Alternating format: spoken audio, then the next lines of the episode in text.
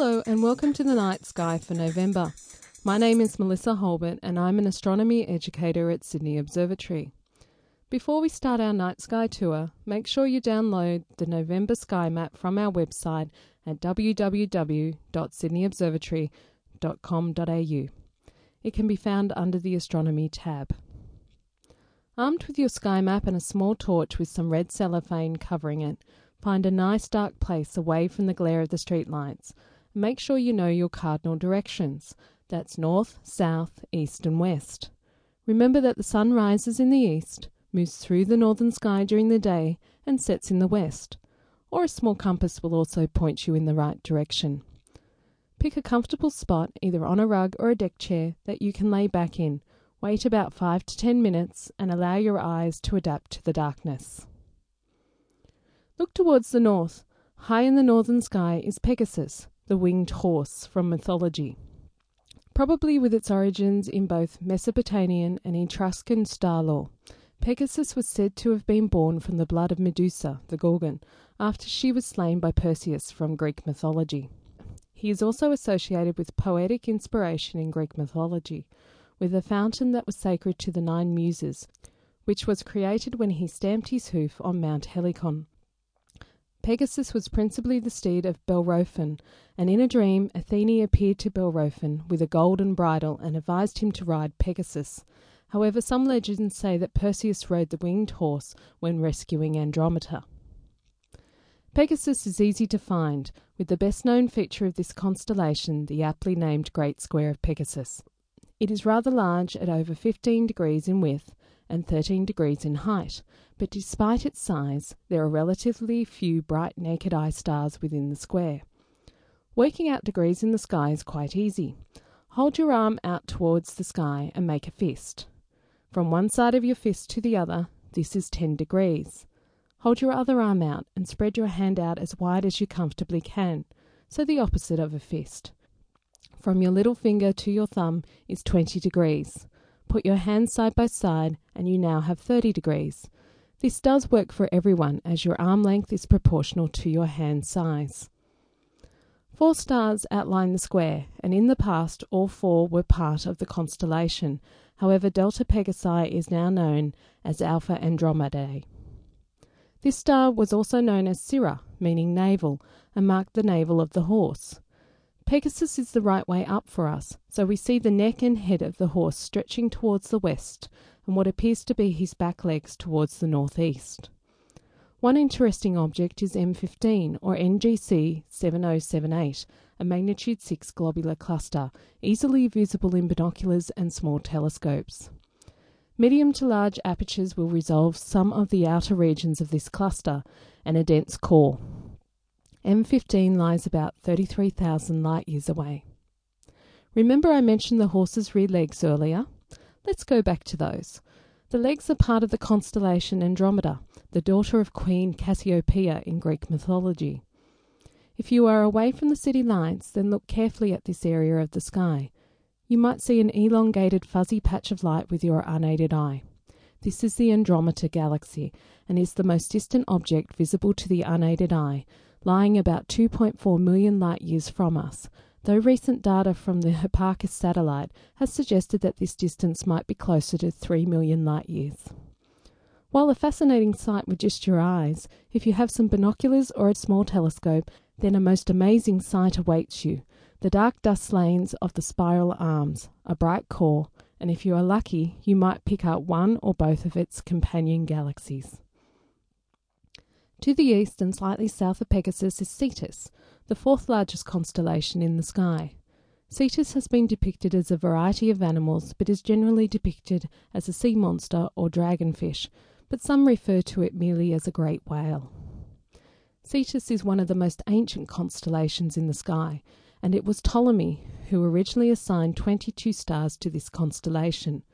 It contains a jewel box of coloured stars for both telescopes and binocular users alike.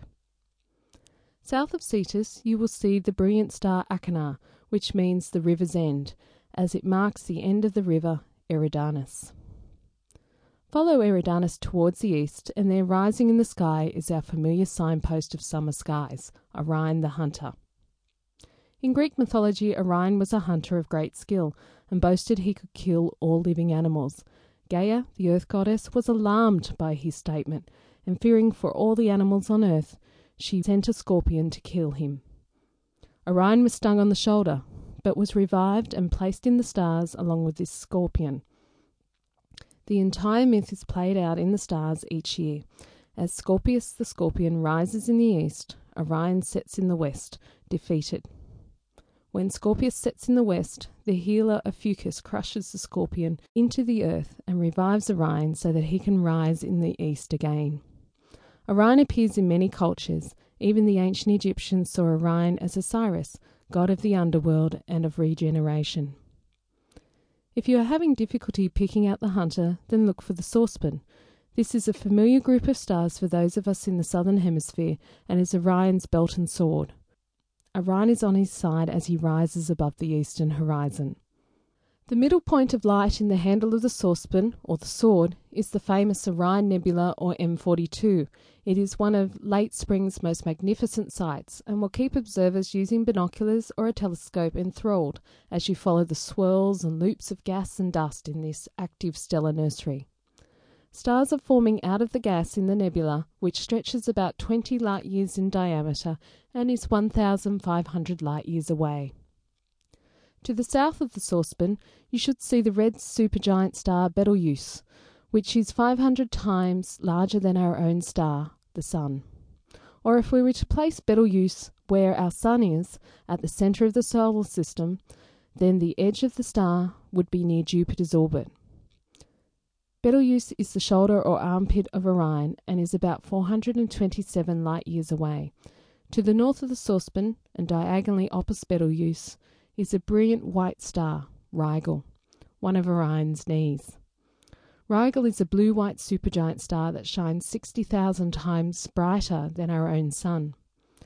Rigel also has a small companion star, which is best seen through a telescope, though if seeing conditions are not the best, small telescopes will struggle to see the companion through the glare of Rigel.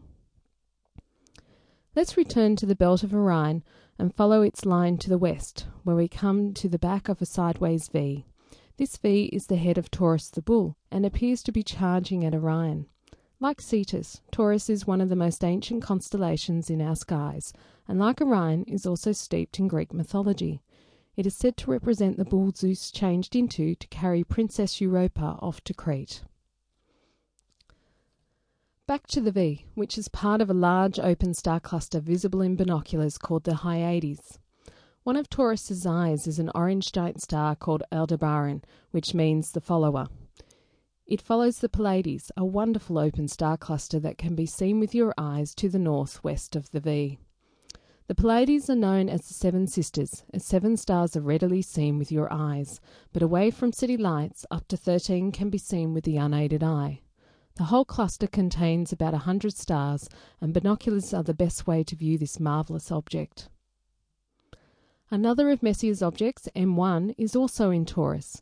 M1 is best seen in telescopes and is known as the Crab Nebula, but is in fact the remnant of a star that exploded as a supernova on July 4, 1054 AD. How can we be so precise with this date? Chinese astronomers kept very accurate records of the night sky and recorded the position of a new star on their star maps on this date, the exact position in which we now find the Crab Nebula. Although the Crab Nebula is 7,000 light years away, the supernova was brighter than the planet Venus for weeks before it faded from view after almost two years. Even today, the nebula is still expanding at a rate of more than 5 million kilometers per hour. It emits radiation in all wavelengths from gamma rays to X rays, UV, optical, and infrared radiation, and radio waves. It is exceptionally bright for a supernova remnant. The reason for this is its central pulsar energizes it. Careful studies of the Crab Nebula revealed a pulsar near the center, which emitted at a rate of 30 pulses per second. Additional observations have shown that the pulse rate is slowing down. During the next 1,000 years, the pulse rate will fall to half its present value. Time to turn and look towards the south. Can you see our familiar signpost of the Southern Cross and pointers? Look low, close to the south horizon, and there they are. In late spring, these constellations are low in our evening skies, but by early morning they are rising again to the positions we are familiar with. However, in their place are two cloud like objects, a large one and a small one. You will need to be away from the city lights to see them. These are the Magellanic Clouds, named after the explorer Ferdinand Magellan. They are the two satellite galaxies of our own Milky Way. The larger of the two is in the constellation Dorado, the goldfish. In 1987, the Large Magellanic Cloud was the site of the first supernova visible to the unaided eye since 1604, which was observed by the astronomer Johannes Kepler. This supernova was named Supernova 1987A. The small Magellanic Cloud is in the constellation Tucana the Toucan. Sitting just beside the cloud is 47 Tuc, or NGC 104, a fine globular cluster, second only to Omega Centauri. It is a fuzzy object which, at fourth magnitude, can be easily seen with the unaided eye away from the city lights. In ancient times, it was thought to be a star and given a stellar designation. 47 Tuc has the same apparent size as the Moon and has a tightly packed core. Telescopes with apertures of 100 millimeters or greater are required to even begin to resolve this globular. It is 16,000 light years away, making it one of the closest globulars to Earth. So, what else can we look forward to seeing in the sky in November 2012? This month, after sunset, look towards the west, and there are Mercury and Mars. Mercury will only be visible for the first half of the month before we lose it to the glare of the sun. Mars spends the entire month in the western evening sky, setting around 10:30 p.m. Australian Eastern Daylight Savings Time. On the 18th, Mars crosses the outer regions of M8, the Lagoon Nebula, and on the 24th and 28th it passes M28 and M22 respectively. Both M28 and M22 are globular clusters. A globular cluster typically consists of older stars in a large, compact, spherically shaped cluster and is found in the outer regions of galaxies. On the 16th, the three day old crescent moon is just below and to the right of Mars. In the early evening in the east, a brilliant star like object shines. This is the planet Jupiter, the largest planet in our solar system. On the 1st and 2nd, the waning gibbous moon is close to the planet. On the 28th and 29th, the moon again joins Jupiter in the sky. On the 28th, the nearly full moon is above Jupiter, and on the 29th, the full moon is below Jupiter. November also has something in store for all of you early birds. Venus is a brilliant star like object in the pre dawn sky, and on the 12th, a 27 day old waning crescent moon forms a triangle with Venus and the bright star Spica. While Venus starts to move towards the Sun, Saturn returns to the eastern pre dawn sky, and on the 27th, both planets are very close together in the sky, only 0.6 degrees apart. Saturn will be below Venus on the 27th, and on the 28th, one degree to the right of Venus. I do have one wild card for all you daredevils this month, which is the Leonid meteor shower. This shower is linked to the periodic comet 55P Tempel Tuttle and is usually at its best about every 33 years when the comet returns. When comets pass close to the Sun, they leave a trail of small particles and dust behind. When the Earth passes through this trail, we see lots of meteors appearing to come from one area of the sky.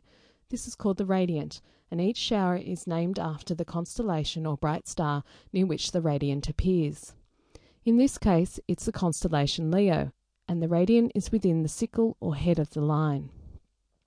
The best time to observe any meteor shower is after midnight, usually a few hours before dawn. The Leonids are active from the 8th to the 27th of November, with the peak on the morning of the 17th.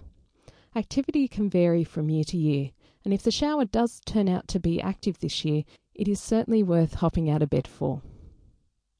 I've saved the best event for observers for last. A solar eclipse will occur across Australia on the 14th. A solar eclipse is when the moon passes directly between the Earth and the Sun. A little quirk of nature means that the diameter of the Sun is 400 times greater than that of the Moon.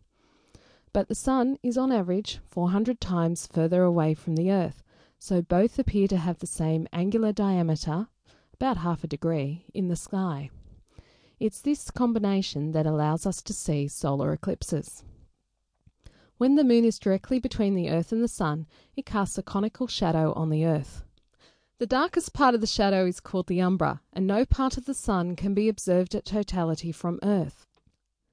The lighter part of the shadow is known as the penumbra, and the moon will only partially cover the Sun. What we will see will depend on where we are in the moon's shadow. Standing at the point on the Earth where the umbra falls results in observers seeing the disk of the moon completely covering the disk of the sun. This is called a total solar eclipse. Observers only slightly removed from the umbra shadow would be in the penumbra shadow, and we only see part of the sun's disk covered by the moon.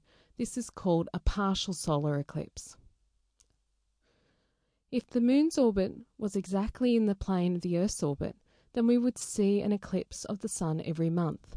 However, this is not the case, with the Moon's orbit inclined by 5 degrees. Thus, solar eclipses occur two to five times a year, with one particular locality seeing a total eclipse about once every 350 years. The moon's shadow sweeps across the Earth at speeds of about 1700 kilometres per hour, due to a combination of the Earth's rotation and the moon's orbital motion, Thus, a solar eclipse occurs over a short period of time. On the 14th of November, the total solar eclipse will only be visible along a narrow track that's just 179 kilometres across at its widest point. This track crosses just north of Cairns, and observers in this city will see totality. Across the rest of Australia, a partial solar eclipse will be seen. How much of the eclipse you will see will depend on how close to the track you are. The closer you are, the larger the partial eclipse will be. This month's eclipse starts early on the morning of the 14th, just after sunrise at 5:44 a.m. Eastern Standard Time. As the eclipse starts early, a good view of the eastern horizon is essential. Totality, if you are under the narrow track, occurs at 6:39 a.m. and the whole event is over by 7:39 a.m. I must emphasize caution. It is dangerous to watch the eclipse while the moon is moving across the sun. You must use a special solar filter on your telescope or binoculars, or for a few dollars you can purchase eclipse glasses, which are just like a pair of sunglasses fitted with special film to protect your eyes. If you are under the narrow path that allows you to see totality, then there is a small part of the eclipse that is safe to watch with just your eye totality itself. Once totality occurs, it is safe to look directly at the eclipse without eye protection, but as totality will be short in this eclipse, about two minutes or less, observers must be extremely careful. A total solar eclipse is an awe inspiring event to witness and something that should not be missed. However, if you can't make it to Cairns this year, don't despair. The next mainland total solar eclipse occurs on the 22nd of July 2028 in Sydney. If you have enjoyed this podcast and think you might want to regularly check out what's in the night sky, why not purchase a copy of Sydney Observatory's book, The Australasian Sky Guide? It not only contains detailed monthly sky guides, but is jam packed with astronomical information, including rise and set times for the sun, moon, and planets, tides, and a detailed look at our solar system and upcoming astronomical events. It can be purchased from Sydney Observatory and Powerhouse Museum shops or online. The price is $16.95, a bit more if you're buying it online to cover postage and handling. You can subscribe to these podcasts through iTunes. Just search for Sydney Observatory Monthly Sky Guides. If you search just Sydney Observatory, you'll find not only our free monthly sky guides, but also our self guided walking tour app that, for $1.99, will guide you around Sydney Observatory grounds, Observatory Hill overlooking our beautiful Sydney Harbour, onto the bridge and through the historic Sydney Rocks area. Sydney Observatory is open for booked night visits, which includes a visit to our telescope domes and a telescope view of the night sky on clear nights. On cloudy nights, we offer a mini planetarium session instead. Sydney Observatory is also open most days from 10am till 5pm. You can visit in the daytime without booking. It's free to look around the exhibits and the grounds, but there are charges for staff led daytime programs. Information on all this and more is available at www.sydneyobservatory.com.au. Click the Astronomy tab at top right, then choose Monthly Sky Guides from the left sidebar for the Sky Guides. I leave you now with a quote from The Eclipse of the Sun 1820 by William Wordsworth. High on her speculative tower stood Science, waiting for the hour when Sol was destined to endure that darkening of his radiant face, which superstition strove to chase, erewhile with rites impure. This has been Melissa Hulbert from Sydney Observatory with the November Monthly Sky Guide podcast.